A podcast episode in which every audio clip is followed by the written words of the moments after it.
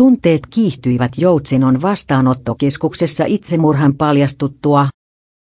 Joutsenon vastaanottokeskus Etelä-Karjalassa tekee selvityksen sunnuntaina tapahtuneesta nuoren turvapaikanhakijan itsemurhasta. Asiasta STT, Le kertonut vastaanottokeskuksen johtaja Jari Kähkönen sanoi, että tapaus on Ähkösen mukaan Joutsenossa on tapahtunut aiemmin yksi samanlainen tapaus.